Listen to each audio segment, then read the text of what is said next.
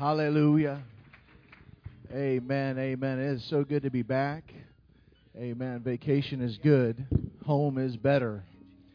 Amen. My wife and three girls have been in Florida for three weeks, and um, they were hoping to be back sooner. But my my in-laws are celebrating their first year anniversary of their new church, and so they asked Megan to lead worship today, and so they held her over. And uh, I told someone earlier I am I'm tired of my cooking and I'm out of clean socks. So we have got to get them back as soon as possible. They are driving back tomorrow, and I cannot wait. Amen. But I have heard some unbelievable reports of the preaching that took place. Amen. I am sorry that I missed out on it. Some of the preachers are in here, and uh, what a what a wonderful thing to know that that God is ministering uh, through so many wonderful people. And uh, I myself thank Pastor for the opportunity to to speak to you on occasion. If you'll stand with me this morning, if you'll turn your Bibles to Hebrews the 12th chapter, we're so glad to see everyone here. If you're a first-time guest, we welcome you to the vintage service, and uh, we certainly encourage you to to stay for the second service. Uh, we need to be a part of the entire body. Amen. And so we come here this morning to receive uh, from the Lord, and, and, and I believe that God also has a word for us in the second service. We have tremendous worship there as well. And so we, we invite you to stay after this service for the 10:30. We start at 10:30 now, right? Okay, gotta get the brain working from vacation. So uh, I'll be I'll be 40 in 38 days. So things are slowing down. so praise God. That clock back there is an absolute waste of time because these eyes don't see that anymore. So I took my watch off which in most cases, when a preacher takes off their watch, it means absolutely nothing. Amen. So hopefully, I will stay within my bounds. Hebrews, the 12th chapter. Therefore, let us also seeing We are compassed about with so great a cloud of witnesses. Lay aside every weight and the sin which so doth easily beset us. And let us run with patience the race that is set before us, looking unto Jesus, the author and the perfecter of our faith, who for the joy was set before him, endured the cross, despising shame, and hath sat down at the right hand of the throne of God. For consider him that hath endured such uh, gainsaying of the sinners against himself, that ye wax not weary, fainting in your soul. And if you'll allow me this morning, just for a couple of minutes, uh, I, have been told that brevity is sometimes the uh, the author of greatness, and so I will I will try to endure. But I want to talk to you just for a couple of moments on the topic on the verge. Somebody say, on the verge. Put down your Bibles, lift up your hands. Jesus, I thank you, God, for every person who is here this morning to receive your word. God, I ask you to use me. Heal me, Jesus, I pray. Let us hear your word. Let us be doers of that word. In Jesus' name, someone said, Amen. Amen. God bless you. You may be seated. You can only be on the verge of two things. You can be on the verge of greatness, or you could be on the verge of losing it all. I, I don't hear much about people saying, I'm on the verge of mediocrity. I meet people on a daily basis that are stuck in mediocrity. I was talking with someone in my office the other day, and I said, You know, it's amazing. Uh, he, had a hostess uh, pie on his desk there, and and uh, I've been on a kind of a health thing, and so whenever I see the stuff that I used to eat, my curiosity flips it over to see what I was doing to myself before. Can I can I be for real? Are we allowed to be honest in here? So I flip it over, and this this apple pie from Hostess that I I ate in twos before because you just can't eat one, right? So 420 calories and and 40 grams of sugar per pie and I'm allowed to have less than 2,000 calories a day, and I'm allowed to have 43 grams of sugar. So I realized that I was doubling my sugar just with my snack. And so I, I got to thinking about it. I, my grandpa used to eat these things all the time, and he was just ripped and, and lean and cut.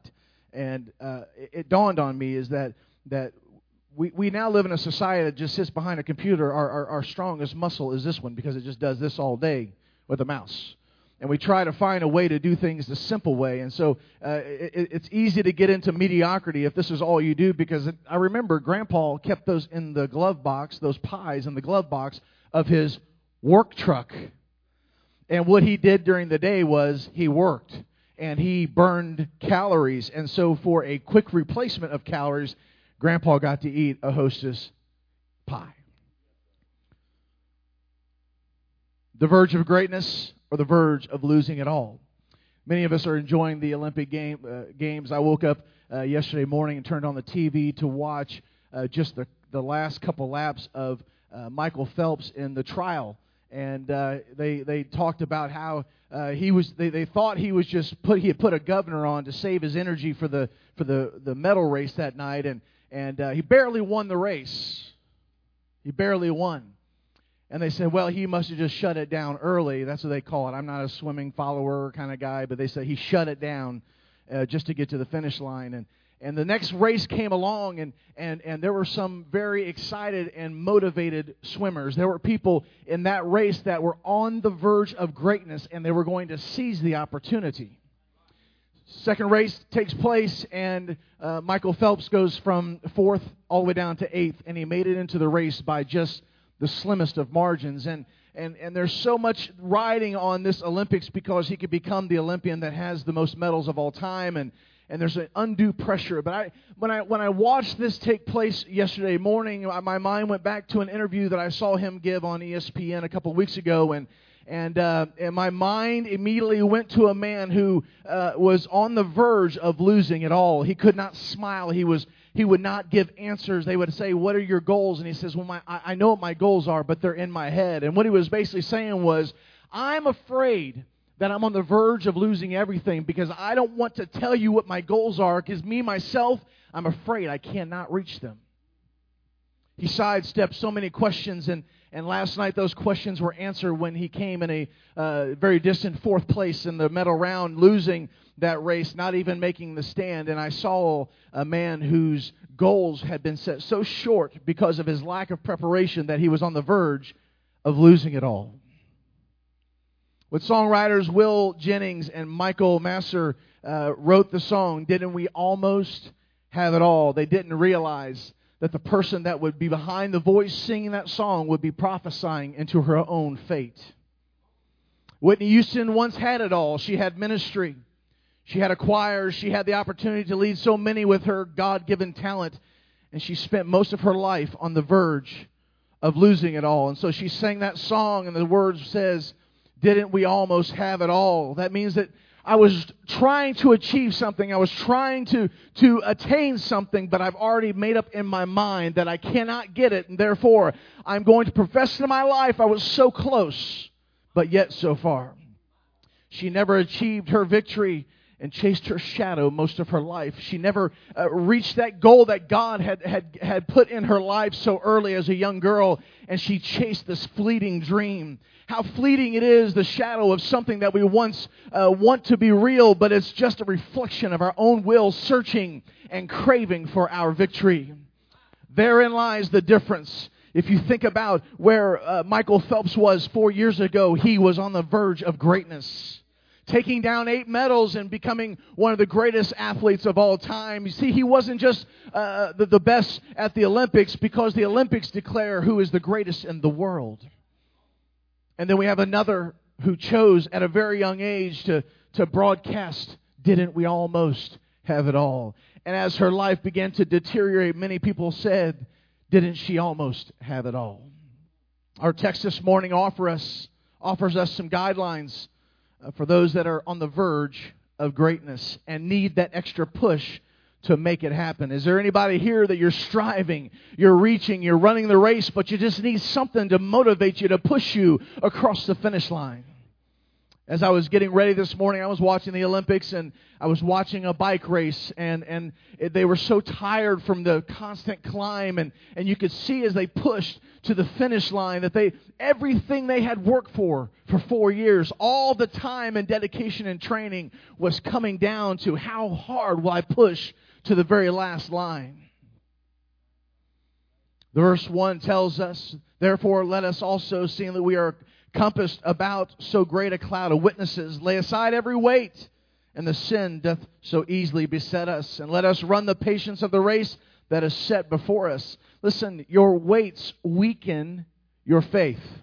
See, weights aren't necessarily what we would call normal sin, but it's it's the things that would uh, distract you or or keeping you from being focused on your goal. It's it, it, it's like the person who is driving to that that pool to begin to practice for those Olympics, and and, and all of a sudden they, they they they see a public pool, and they say, "Well, I can go to the aquatic center." And train and sweat and push myself to the edge. Or I could just go to this pool over here and, and I see a nice little bouncy diving board. And is that a slide? Is that a lazy river over there I see? I, am just coming off vacation. Plenty of lazy rivers for this guy. Praise God. Or do I keep going because I have a goal? I'm on the verge of greatness and I don't want to see myself get sidetracked. Listen to me. Your faith is the fuel that propels you to your promise. Let me say that again. Your faith is the fuel that propels you to your promise. You have to have faith to believe that what God has put in you, what God has directed you to do is, is, is, is the ultimate calling of your life. And, and God allows so many other things into our lives to, uh, to bless us and, and to give us the quality of life. But when we lose sight of the ultimate goal, when we lose sight of the finish line, the greatness begins to fade and we begin to see everything. We seem to see it all start slipping away. Your faith is also the energy that, that gets you to your destiny. It's the energy that will propel you to your destiny. That's why when, when you begin to run low on faith, when you begin to run low on the hope that where you're supposed to be going is fading away, you go back to that mustard seed of faith and you say, It's just enough to keep me going. It's just enough to keep me walking, putting one foot in front of the other because I ultimately have a goal. Can I be transparent? When I was young, I was 23 years old, and the Lord moved me to uh, Maryland from Indiana, and uh, I really didn't have any skill sets. I was pretty good with uh, pouring concrete and uh, and getting in trouble. Those are probably about the two things I was really good at. Uh, I had degrees in both, so I moved to Maryland with really no strong lifetime uh, skill set, no way to provide for a family, so I wasn't looking for a wife. But the Lord had different plans. Amen. So I moved to Maryland, and uh, while I was there, uh, I met Megan, and and uh, I, the Lord introduced me to the IT industry in a very simple way. I was driving uh, computer parts around the Beltway of Washington D.C., and I slowly began to to take on the knowledge of that industry. And before long, I was uh, at the height of a career that was making a lot of money and working with large federal contract accounts. And so I had I had grown up in a missionary household with with very little, and I'm not going to dwell there, but we just we just had enough, just had enough. And so I told the Lord, I said, you know, you've blessed me with this with this knowledge. You've put this knowledge in my head. And what I mean, three years ago I was scared of a calculator, and now you've got me configuring servers and all these different things. I said, I want some of the things I didn't have when I was a kid, and I want you to bless me more than I've ever been blessed before. And before long, I had plenty of money in the bank, and and and uh, my wife and I built a home to our spec. And uh, in fact, when we went to the bank to sign the papers, they I may have mentioned this before. They had never seen someone as young as her signing a, a, deed for a house as big as that was, and and they saw her roll into the bank in a very large uh, SUV that she wanted. And my Corvette was on order, and, and the Lord had, had kept his promise to me. I said, Lord, I, am just asking for some of these things. But uh, as I laid in my bed in this new house, the Lord said, I, am only giving, to you, giving you these things on loan because ultimately this is not where I need you to be. But you know what? You've been faithful in all areas, and you're and you're you're you're you're, you're being obedient in in all places, and you've surrendered yourself to me. So I'm going to give you these things, and and, and so I had all these things, and and I was so happy. I felt so complete, and and uh, you know we hear we hear the news that Megan is pregnant with Mackenzie, and so now we have a newborn baby in a very large house, and and I'm barely 26, and Megan is b- barely 21 Wow, that was crazy. Barely 21, and, and, and here we are. We've arrived. My greatness had finally arrived, and uh, the career continued to go well, and I was working for a company, and some of you may remember the dot com crash. Anybody remember that? So what happened was somebody said in a very big form, you know what, it may not be safe to use your credit card on the internet. And so what happened is a lot of places that had storefronts online began to shut down. Venture capital was shut down. And before long, I saw myself moving from layoff to layoff to layoff.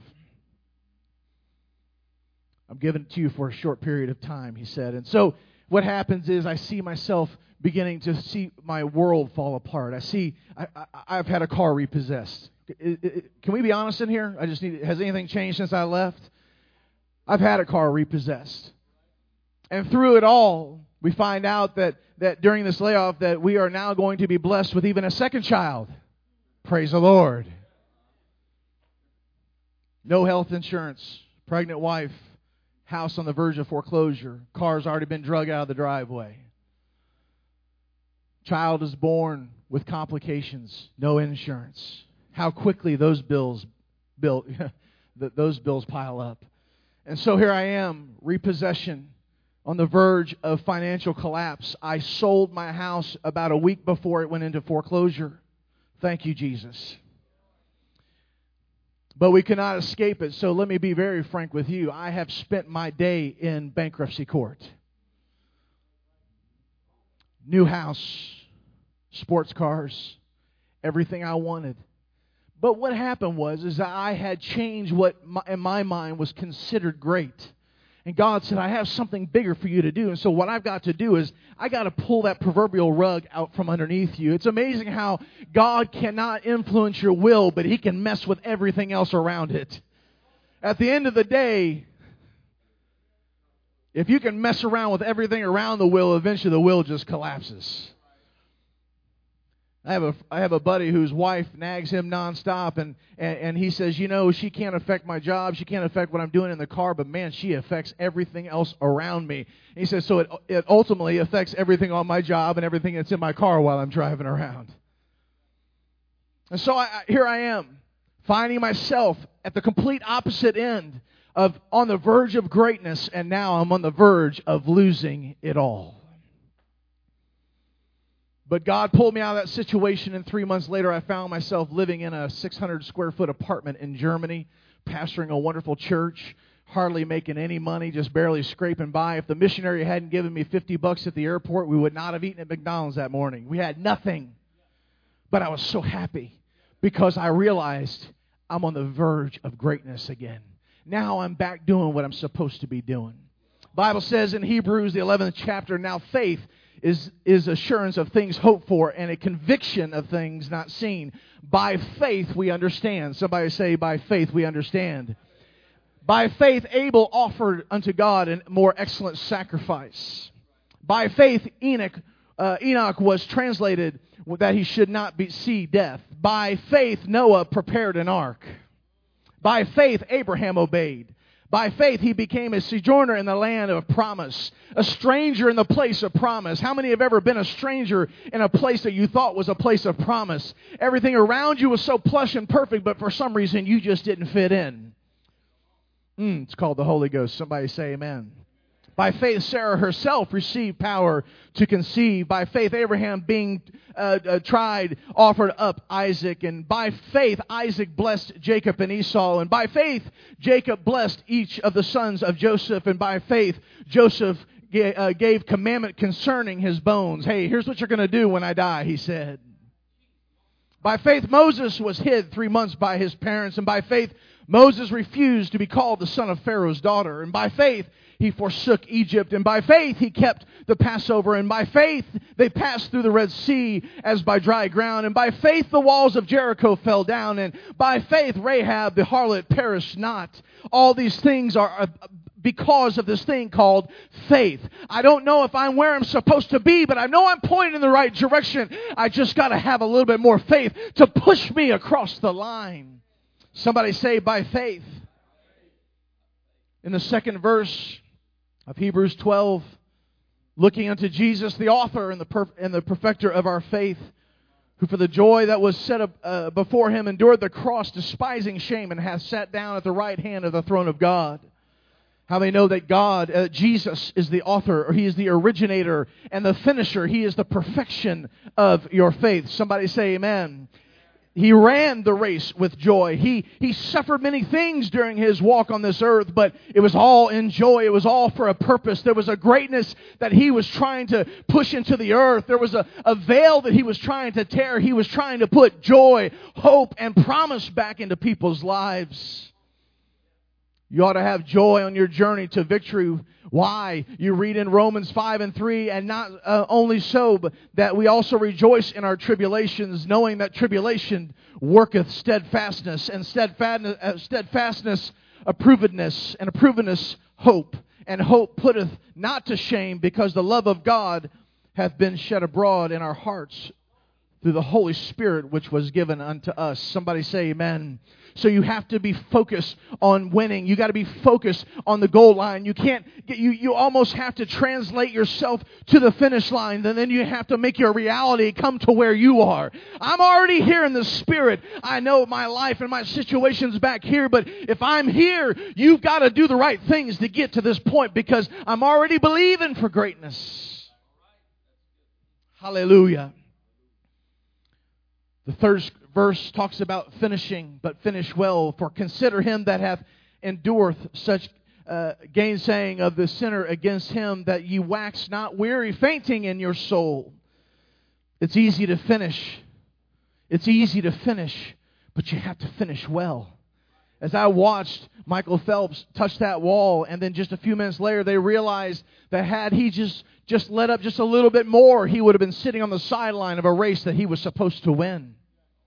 It's easy to finish. Everyone can finish if they're given enough time, but, but we, have, we have got to accelerate our faith. We have to accelerate our dream and our promise and our purpose and our destiny because of the times that we live in. There's not much time left. Somebody say amen. You don't have to spend much time in the newspaper to realize that, that the, the, the secular movement that's coming against the church to water down the message, and we don't want to talk about hell anymore, and we don't want to talk about sin anymore. We want to be all inclusive inclusive and we want to water it down so everybody just gets along. But the scripture tells us that we have to be set apart. We got to be a peculiar people. Somebody say amen. But Jesus expects us to win just as he did. He doesn't expect us just to finish. He expects us to be the winners of our dreams, the winners of our hope, and the winners of our faith. Consider, think about what he went through. When you think about what Jesus uh, went through when he walked on this earth, he, he, he endured so much pain and rejection and, and misunderstanding, and this was the entirety of his life. And I can only imagine as he finally slipped into his sleep on that cross that there was some kind of relaxation that came over that battered and bruised body. What a, what a, what a sacrifice that body made to, to have to enclose and encapsulate uh, the, the, the being of God and to take on the stress and the pain of those things. That body was released. It had it went through so much. So consider those things and consider what you go through today. Because Jesus made it, you can make it. Why? Because you are more than a conqueror, the Bible tells us. The Bible says that He is able to do exceedingly and abundantly above all that you can ask or think. He has the answer. He is the answer today. If you are uh, striving for greatness but on the verge of losing everything, I'm here to tell you that Jesus is able to save you from your sin. He's able to save you from a situation that seems greater than you. He died on a cross so that he could ver- he could merge that gap that separated man from its maker. He did that for each one of me and you. Why? Because he loves us. The most overdue book in the history of the library services was a copy of uh, febrile diseases. It was checked out of the University of Cincinnati Medical Library in 1823 by Mr. M. Dodd and returned on December 7th, 1968 by his great grandson. It had accrued a fine estimated at $2,646. I'm here to tell you this morning that you're overdue for your victory, and Jesus paid the price. The price is great that he, he offered. He, uh, he offered his entire life. He, he put everything on the line, and that's because your victory and your hope and your promise, your destiny, your destiny is, is, is it's overdue. Today is the day that you need to realize that all this other junk that you're going through, all this other stuff that seems to be detouring you from where God wants you to be, I'm here to tell you today that your dream has never changed. Your promise has never changed. Jesus has never changed. He's the same yesterday yesterday, today, and forever. I'm here to try to encourage somebody, let you know that your victory is still sound and it's overdue. All you got to do is reach out and claim it in Jesus' name. Perhaps there's someone here this morning that thinks that they're on the verge of losing it all, but I have news for you. In order to lose it all, you must have had it all. You can't lose all unless you've had all. The devil's in the details.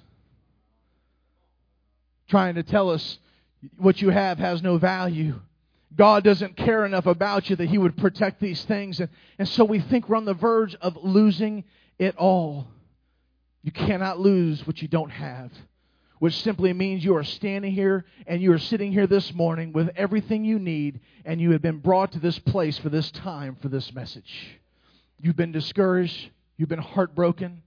People have lied to you. People have let you down. People have tried to steal your dreams. But I'm here to tell you that your victory, your purpose, and your destiny are sound in the name of Jesus. You're not going to lose everything because the Bible says uh, with men it is this is impossible, but with God all things are possible. Behold, I make all things new. For thou hast created all things, and for thy pleasure they are and were created. According as his divine power hath given us all things that pertain unto life and godliness. And then the Bible tells us in Hebrews, the third chapter, for every house is builded by some man, but he that built all things is God. Hallelujah. I can, I can make all, I can do all things through Christ Jesus who strengtheneth me. He's the all-knowing God. He's the all-powerful God. He is the almighty God. I'm here to tell somebody this morning, if you're on the verge of losing it all, I'm here to tell you all it's going to take is a small prayer. It's just going to take a mustard seed of faith. And all of a sudden you're going to be on the verge of greatness. That's how quickly God can turn a situation on a dime. But you got to submit yourself to Him. You got to submit yourself to baptism. You have to submit yourself to the Holy Ghost. Submit your life, your hopes, and your dreams to the Word of God. And God will bring you out of that situation. If you believe that, clap your hands this morning. Stand with me in Jesus' name. I don't know who this is for. I know that I was blessed while God began to share because the, the word I kept hearing for two weeks was all things. All things. How can I lose it all if I if he's given me all? If it's of God, how could I lose something that he gave me? And I realized that so many people sitting on beaches and sitting in, in restaurants that we went to, I, people were all on vacation, and you just saw people on their cell phones you saw people returning emails. Here they were, they had just a certain period of time to, to try to let their mind relax, but for some reason the world back home was, was pulling them in and sucking them in, and, and they couldn't even relax because uh, their, their, their dream could not be achieved if they took any time off. And, and what, a, what a heartbreaking situation for someone to spend their whole life to try to achieve and reach a goal that was, was just nothing more than a mirage because when they got to the end, they realized they were alone. They were by themselves. The, the way they had cooked it up in their mind when they left college, it just, it it didn't turn out that way. There were three marriages uh, into life and, and children and, and grandchildren, and, and there was all this turmoil because the focus was to get to my goal. I've got to achieve my greatness. But God has something else for them. And I wonder if there's somebody within the sound of my voice today that you're trying to achieve a mirage. You've, you've created in your own mind what greatness is, and God's trying to tell you, I need you to find a place of prayer. I need to start to brainwash a little bit. I need to kind of scrub out some of the things you put in there in a permanent place. That I need to start implanting the Word. I got to start implanting a new hope and a dream because uh, the, the temporal is fleeting, but the eternal is forever. So I wonder this morning. I know it's unusual because it's quiet. Tradition says we have a piano or music, but we don't. But I wonder if there's a few individuals that you can identify. I've tried to be as transparent as I, I, I can. You filed bankruptcy? Well, how can we trust you? Hey, I'm just broke. I'm I'm broken. I, I don't have anything to hide. If you know anything about me, I have nothing to hide. I've, I've had I've, I've had the drag marks of the SUV out of the dri- the gravel driveway. They came and got it in the middle of the night. Bless God, I had already cleaned it out, gassed it up, filled, you know, changed the oil in it, gave it a good wax job. Because I figured if they were going to steal it from me, it was going to be ready for sale when they got it. Praise God. I didn't want to lose it. Car I ended up driving after that. When I filed bankruptcy, the, the, the bank drove out to see if they wanted to repossess it, and it was an old beat up Dodge conversion van, burgundy, and I had so much duct tape on the bottom of it covering up rust that it looked like it was two tone paint job. Got compliments. I like that paint job. It's not paint, it's duct tape. Bank came out to look at it, and they said, "Does it start?" I said, "Sometimes." And they got back in their car. Here I was, brand new house, brand new cars, and now I'm standing in the driveway talking to a, a, a representative from the bankruptcy court to try to take my broken down car. and I didn't even realize it that I was on the verge of greatness. My mind, I was losing it all. But God protected because my all and His all are two different things. And so I wonder, in just the last couple of minutes, I, we, we're almost out of time. I wonder if there's somebody who'd be willing to come down here and just be honest. Just be honest. Doesn't mean you're a bad person, but I wonder if you, maybe you're just standing where you are, you would slip your hands up, every eye closed. You would just slip your hand up and say, Lord, I feel like I'm on the verge of losing it all.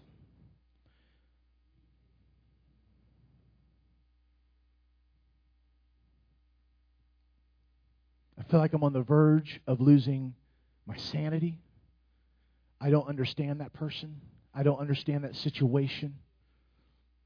I feel like I'm losing my mind because I can't influence this situation.